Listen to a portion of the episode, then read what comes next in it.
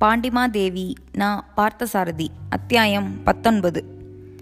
மகாமண்டலேஸ்வரர் அந்த மாதிரி தளர்ந்து பேசி சேந்தன் அதற்கு முன் கேட்டதில்லை. கம்பீரத்தன் சாயை குன்றி துயர அமைதியோடு கூடிய சாந்தம் நிலவுவதை அந்த முகமண்டலத்தில் அன்றுதான் கண்டான் அவன்.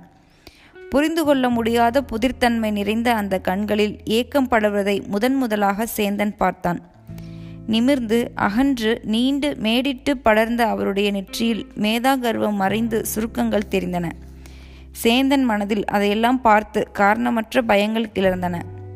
சுவாமி இன்று தங்களுடைய பேச்சும் தோற்றமும் இதற்கு முன் நான் காணாத விதத்தில் இருக்கின்றனவே. என் மனம் எதையெதையோ நினைத்து அஞ்சுகிறதே துணிவை வரவழைத்து கொண்டு அவரிடமே கேட்டான். அவன் இப்படி கேட்டதும் அவர் நேருக்கு நேர் திரும்பி அவனுடைய முகத்தை பார்த்தார். மெல்ல சிரித்தார். வாடிய பூவை காண்பது போல் மங்கி தென்பட்டது அந்த சிரிப்பு. சேந்தன் பயபக்தியுடனே அந்த முகத்தையும் அந்த சிரிப்பையுமே பார்த்து கொண்டு நின்றான். மெல்ல நடந்து அருகில் வந்து தம் சொந்த குழந்தை ஒன்றை தடவி கொடுப்பது போல் அவன் முகத்தை இரு கரும் கைகளாலும் வருடினார் அவர். சேந்தா உன்னைப் போல் என்னிடம் நன்றி விசுவாசங்களோடு உழைத்த மனிதர் வேறு யாரும் இல்லை உன்னிடம் எந்த அந்தரங்கத்தையும் நான் மறைக்கக்கூடாது. ஆனாலும் இப்போது என்னிடம் எதுவும் கேட்காதே. பேசாமல் என்னுடன் இடையாற்று மங்கலத்துக்கு வா. இந்த வார்த்தைகளை சொல்லும்போது அவருடைய கண்கள் கலங்கி ஈரம் கசிந்து பளபளப்பதை அவன் பார்த்து விட்டான். அதை பார்த்ததும் சேந்தனுடைய மனதை ஏதோ ஒரு அவல உணர்வு இறுக்கி பிழிந்தது. அழுகை வந்து விடும் போலிருந்தது. அரிய முயற்சியின் போரில் தன் உணர்ச்சிகளை அடக்கிக் கொண்டு அவரோடு இடையாற்று மங்கலம் சென்றான். இடைவெளியில் உள்ள ஊர்களிலெல்லாம் போர்க்காலத்தில் நிலவும் பயமும் பரபரப்பும் நிலவிக் கொண்டிருந்தன. வேளாண்மை தொழில் சரியாக நடைபெறவில்லை. ஊர்கள் கலகலப்பு குறைந்து காணப்பட்டன. பரளியாற்றில் நீர் குறைந்து காலால் நடந்து அக்கறை சேர்ந்து விடும் அளவுக்கு ஆழமற்றிருந்தது. கடையோரத்து ஆலமரங்களில் இலைகள் பழுத்தும் உதிர்ந்தும் விகாரமாக தென்பட்டன. சோகமயமான பெரிய நிகழ்ச்சி ஒன்று வருவதற்கு முன் கூத்தரங்கில் அமர்ந்து பார்த்து கொண்டிருக்கும் அவையினரின் அமைதி போல இடையாற்று மங்கலம் தீவும் மகாமண்டலேஸ்வரர் மாளிகையும் நிசப்தமாயிருந்தன. சேந்தனும் மகாமண்டலேஸ்வரும் பரளி ஆற்றை கடந்து இடையாற்று மங்கலத்தை அடையும் போது நண்பகலாகிவிட்டது. வெயில் நன்றாய் காய்ந்து கொண்டிருந்தது. அம்பலவன் வேளானையும் இரண்டொரு காவல் வீரர்களையும் தவிர இடையாற்று மங்கலம் மாளிகையில் வேறு யாரும் இல்லை சேந்தா இப்போது இந்த இடம் மயானம் போல் அமைதியாயில்லை என்று ஒரு தினுசாக சிரித்துக்கொண்டே அவர் கேட்டார். அவன் அதற்கு என்ன பதில் சொல்வதென்று தெரியாமல் விழித்தான். அந்த சமயத்தில் அம்பலவன் வேளான் வந்து அவர்கள் எதிரே வணங்கி நின்றான். வேளான் நீ உடனே அரண்மனைக்கு புறப்பட்டு போ. அங்கே மகாராணியோடு குழல்வாய் மொழி தங்கியிருந்தாள். நான் அவளை அழைத்து வரச் சொன்னதாக உடனே அழைத்து வா என்று மகாமண்டலேஸ்வரர் கட்டளையிட்டார். அவரே குழல்வாய் மொழியை மகாராணியோடு அரண்மனைக்கு அனுப்பிவிட்டு ஏன் இப்போது இவ்வளவு அவசரமாக அழைத்து வரச் சொல்கிறார்? என்று விளங்காமல் சேந்தன் திகைத்தான். அவர் கட்டளை கிடைத்தவுடன் வேளான் புறப்பட்டு விட்டான். மகாமண்டலேஸ்வரர் சேந்தன் பின்தொடர மாளிகைக்குள் போய் ஒவ்வொரு இடமாக அன்றுதான் புதிதாக சுற்றி பார்ப்பவர் போல் சுற்றி பார்த்தார். நந்தவனத்துக்கு போய் ஒவ்வொரு செடியாக ஒவ்வொரு மரமாக ஒவ்வொரு கொடியாக நின்று நோக்கினார். அவருடைய நோக்கம் என்னவாக இருக்கும் என்று சேந்தன் விளங்கிக் கொள்ள முடியவில்லை. கடைசியாக இடையாற்றுமங்கலம் மாளிகையில் மேல் மாடத்து நிலாமுற்றத்தில் உயர்ந்த இடத்தில் ஏறி நான்கு புறமும் சுற்றி சுற்றி பார்த்தார். அப்போதும் மகாமண்டலேஸ்வர் சிறு குழந்தை மாதிரி கண் கலங்கி நிற்பதை சேந்தன் கண்டான். அவனால் பொறுக்க முடியவில்லை. சகலத்தையும் ஆட்டி படைத்து கொண்டிருந்த அந்த அரிய மலை கண் கலங்கி நிற்பதை காண பொறுக்காமல் சுவாமி மறுபடியும் இப்படி கேட்பதற்காக என்னை மன்னியுங்கள். உங்கள் செயல்களை என்னால் புரிந்து கொள்ள முடியவில்லை என்று அழுகியின் சாயை பதிந்த குரலில் கேட்டான் சேந்தன்.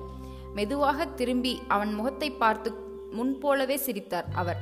சேந்தா நீ மிகவும் நல்லவன் என்று அவன் கேட்ட கேள்விக்கு தொடர்பின்றி பதில் வந்தது அவரிடமிருந்து.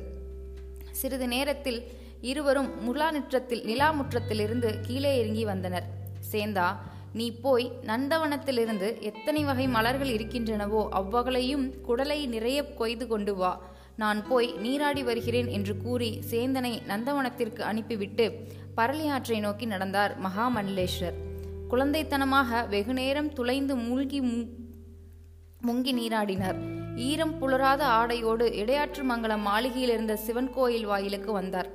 சேந்தன் குடலில் நிறைய பழநிற பூக்களோடு எதிரே வந்து நின்றான். அவற்றை வாங்கிக் கொண்டு ஆலயத்துக்குள் சென்றவர் வெகு நேரமாக வெளியே வரவில்லை. மேலாடையை அறையில் பயபக்தியோடு கட்டிக்கொண்டு கோயிலுக்கு நுழைந்து எட்டி பார்த்தான் சேந்தன். அங்கே கந்த காட்சி அவனை மெய்சிலிருக்க வைத்தது. சிவலிங்கத்திற்கு முன்னால் மகாமண்டலேஸ்வரர் தியானத்தில் அமர்ந்திருந்தார். சற்றே மூடி குவிந்திருந்த அவருடைய விழி பள்ளங்களிலிருந்து மாலை மாலையாக கண்ணீர் வடிந்து கொண்டிருந்தது. தம் சிரத்தை அலங்கரித்துக் கொண்டிருந்த முடியை கலற்றி மலர்களோடு சிவலிங்கத்தின் பீடத்தில் இட்டிருந்தார் அவர்.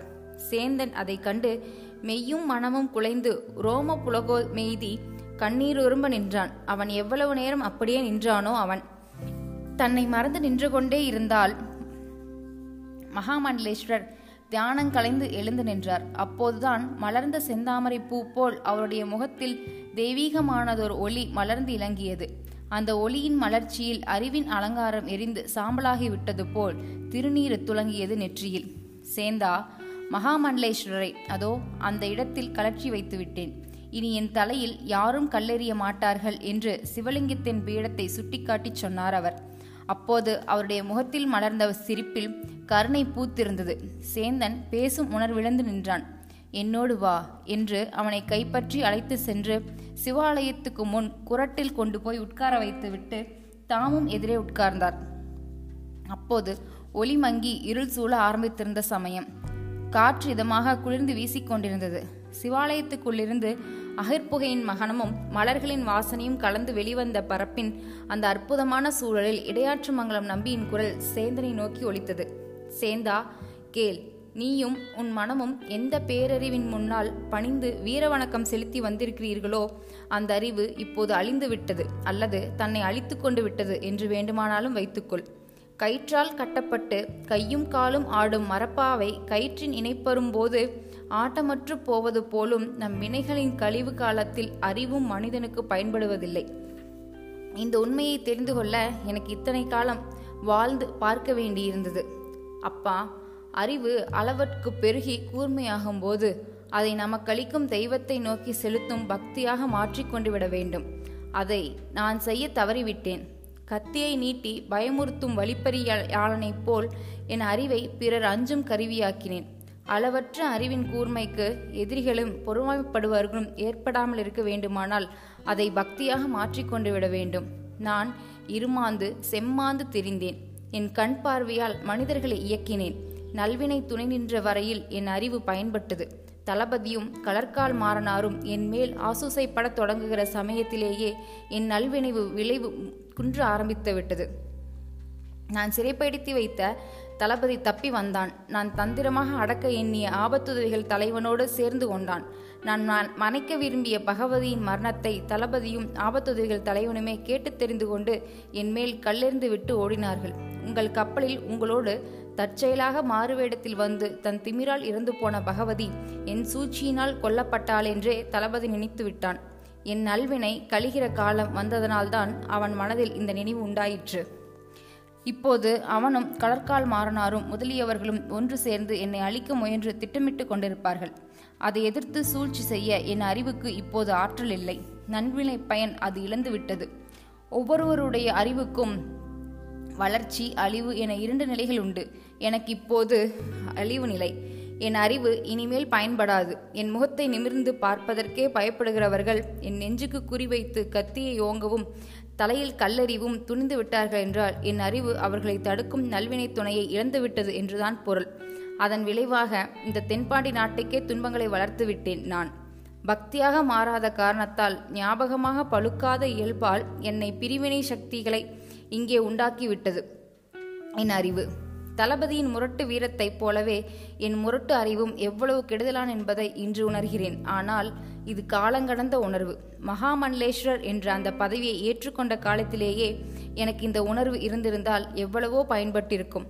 ஒழுக்கம் நேர்மை அறிவின் அகந்தை அழியாத தெய்வ பக்தி இவற்றை வைத்து கொண்டிருந்தேன். இதுவரை இடையாற்று மங்கலத்து சிவன் கோயிலில் நான் செய்த அத்தனை வழிபாடும் அறிவின் ஆணவத்தோடு செய்தவை. ஏனென்றால் அந்த வழிபாடுகளின் போது நான் மனமுருகி கண்ணீர் சிந்தியதில்லை. இன்று செய்த வழிபாடுதான் உண்மையான வழிபாடு. இன்றைக்கு வடிந்த கண்ணீரில் என் அறிவு கொழுப்பெல்லாம் கரைந்து விட்டது. அப்பா ஒவ்வொரு தலைமுறைகளிலும் மனிதனுக்கு காலம் கடந்த புக்தி வருவதால் தான் விதியின் வெற்றிகள் அதிகமாகி விடுகின்றன சேந்தா நான் மறுபடியும் ஒரு பிறவி எடுத்தால் அறிவாளியாக பிறக்க மாட்டேன் பக்திமானாக பிறப்பேன். பாடியும் அழுதும் தொண்டு செய்தும் என்னை அழித்து கொண்டு இன்பம் காண்பேன். இந்த கடைசி வாக்கியத்தை சொல்லும்போது இடையாற்று மங்கலம் நம்பியின் குரலில் அழுகை குமுறி பாய்ந்தது. குரல் தழுதழுத்து பேச்சு தடைப்பட்டது இரண்டு கன்னங்களிலும் கண்ணீர் முத்துக்கள் உருண்டு வடிந்தன. அதுவரை சிலை போல் உட்கார்ந்து கேட்டுக்கொண்டிருந்த சேந்தன் வாய் திறந்தான். சுவாமி இந்த வினாடியே தாங்கள் உத்தரவு கொடுத்தால் தங்கள் எதிரிகளை அழித்தொழித்துவிட என்னான முயற்சியை செய்கிறேன். தாங்கள் இப்படி நைந்து மனம் புண்பட்டு பேசுவது நன்றாக இல்லை. இதை கேட்டு அவர் பலமாக வாய்விட்டு சிரித்தார். சேந்தா நீ நன்றியுள்ள ஊழியன். ஆனால் என் எதிரிகளால் என்னென்ன சீரழிவுகள் வரப்போகின்றன என்பதை நீ உடனிருந்து காணப்போவதில்லை. அதற்குள் ஒரு மாபெரும் சன்மானத்தை நீ கனவிலும் எதிர்பாராத சன்மானத்தை உனக்கு கொடுத்து உன்னிடம் நான் பட்டிருக்கும் நன்றி கடனை தீர்த்து உன்னை இங்கிருந்து அனுப்பிவிடுவேன் என்றார். சுவாமி அப்படியெல்லாம் சொல்லி என் மனதை புண்படுத்தாதீர்கள். நன்றியும் இல்லை கடனும் இல்லை. இந்த உடல் உங்களுக்கு சொந்தம். உங்களுக்கே உழைத்து சாவதற்கு கடமைப்பட்டது என்று உருக்கமாக சொன்னான் சேந்தன். அதெல்லாம் இல்லை. நான் எதை உனக்கு கொடுக்கிறேனோ அதை மறுக்காமல் ஏற்றுக்கொள்கிறேன் என்று சத்தியம் செய்து கொடு. இந்த நாட்டு மகாராணிக்கும் குமாரபாண்டியனும் கூட நான் இவ்வளவு நன்றி கடன் படவில்லை. ஆனால் உனக்கு கடன் பட்டிருக்கிறேன். சேந்தா அவர் கூறியதை கேட்டு சேந்தன் தயங்கினான். அவர் சிரித்துக்கொண்டே மேலும் கூறினார் பார்த்தாயா எனது நல்வினை பயன் தீர்கிற காலத்தில் நீ கூட நான் சொல்கிறபடி கேட்க மாட்டேன் என்கிறாயே. ஐயா சுவாமி அந்த குற்றத்தை என்மேல் சுமத்தாதீர்கள். நான் நீங்கள் கொடுப்பதை ஏற்றுக்கொள்கிறேன். நீங்கள் சொல்கிறபடியே கேட்கிறேன். இது சத்தியம் இது சத்தியம் என்று கைகுப்பி சொன்னான் சேந்தன். சிவன் கோவிலில் குரட்டில் உட்கார்ந்து என்னை வணங்கிக் கொண்டே நீ சொல்லும் இந்த வார்த்தைகள் உறுதிதானே? எந்த காரணத்துக்காகவும் நீ கொடுத்த சத்தியத்தை மீறமாட்டாயே? என்மேல் இன்னும் சந்தேகமா சுவாமி? என்று கூறி அவனை விளக்கருகே கூட்டிக் கொண்டு போய் அவன் முகத்தை உற்று பார்த்தார் அவர். சில வினாடிகள் அப்படியே பார்த்து கொண்டு நின்றவர். சேந்தா உன் சத்தியத்தை நம்புகிறேன் என்று தீர்மானமான குரலில் சொன்னார். என் பாக்கியம் என்றான் சேந்தன். இப்போது கேட்டுக்கொள். அதிர்ச்சியோ கூச்சமோ அடையாதே. நான் பட்ட நன்றி கடனை தீர்த்து கொள்வதற்காக என் பெண் குழல்வாய் மொழியை உனக்கு கொடுக்கப் போகிறேன். சுவாமி அவச்சாரம் என்ன வார்த்தை கூறுகிறீர்கள்? மகாமண்டலேஸ்வரின் செல்வ புதல்வி எங்கே? இந்த அடிமை ஊழியன் எங்கே? நான் தகுதியற்றவன் குரூபி. மேலும் தங்கள் அருமை குமாரி அல்லும் பகலும் குமாரபாண்டி நினைவிலேயே ஏங்கிக் கொண்டிருக்கிறார்கள் என்று அலறிக்கொண்டே நெடுஞ்சான் கிடையாக அவர் பாதங்களில் வீழ்ந்து பற்றி கொண்டான் நாராயணன் சேந்தன். அவள் குமாரபாண்டியனை அளிப்பதை நான் அறிவேன். ஆயினும் என் விருப்பம் அவளை நீ ஏற்க வேண்டும் என்பதுதான். இதை மாற்ற முடியாது. எழுந்திரு சிந்தித்துவாரே கூறினார். அந்த சிரிப்பு அது ஊழிக்காலத்தின் புன்னகையா?